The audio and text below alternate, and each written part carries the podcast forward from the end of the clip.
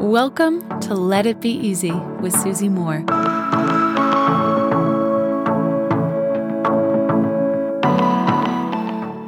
Are you feeling low today? Or have you felt low recently? Or do you anticipate probably feeling low in the future?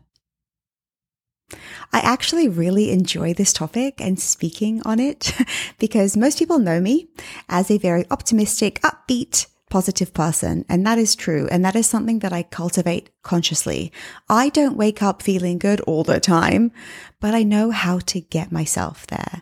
And if you're in self coaching society, you'll know that this is all that we talk about because controlling how you feel is a mega superpower.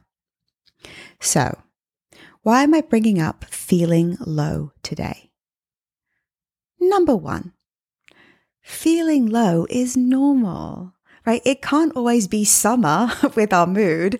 It's not natural. We're meant to experience the full spectrum of emotions. Sometimes it's lethargy. Sometimes it is anxiety. Sometimes it's kind of feeling bad or tired or heavy for no real reason that you can even define. Maybe you're looking for a reason to peg it to or looking for you know, some explanation as to why you maybe have a low mood one day but it's part and parcel of being human, right? Experiencing it all. I want to share with you one rule, one policy I have when it comes to my low moods that of course happen because I'm a human being. Low moods that aren't as shakable as perhaps other low moods. Some low moods I can turn around very quickly with the right thought work. But others just kind of stick with me. I think sometimes as women too, it's to do with our cycle, the stage that we're in. But here's something I want to offer you that can bring you tremendous peace and relief and almost even like a magic trick somehow have an impact on our low mood. And it's this. It's non resistance. So making peace with feeling low, making peace with feeling bad, making peace with feeling heavy, making peace with feeling anxious.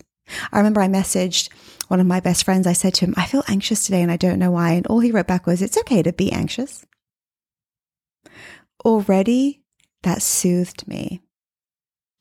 Can you make peace with how you feel right now? Because feeling not so great is two parts. It's the feeling itself, it's the emotion that's present within you.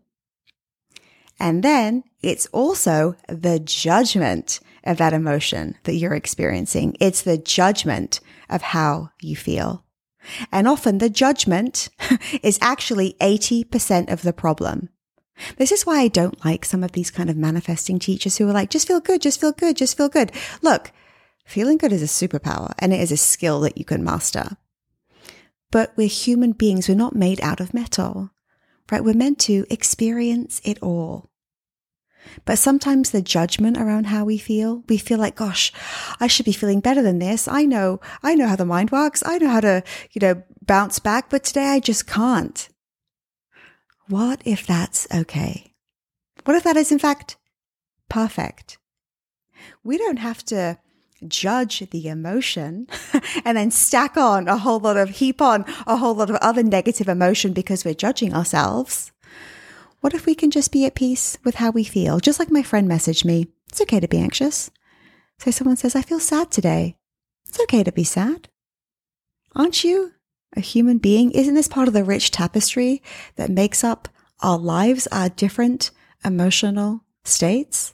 And also, how could we even be happy and upbeat and feeling light and feeling airy and feeling expansive if we don't have any contrast, if we can't allow those negative emotions also to be?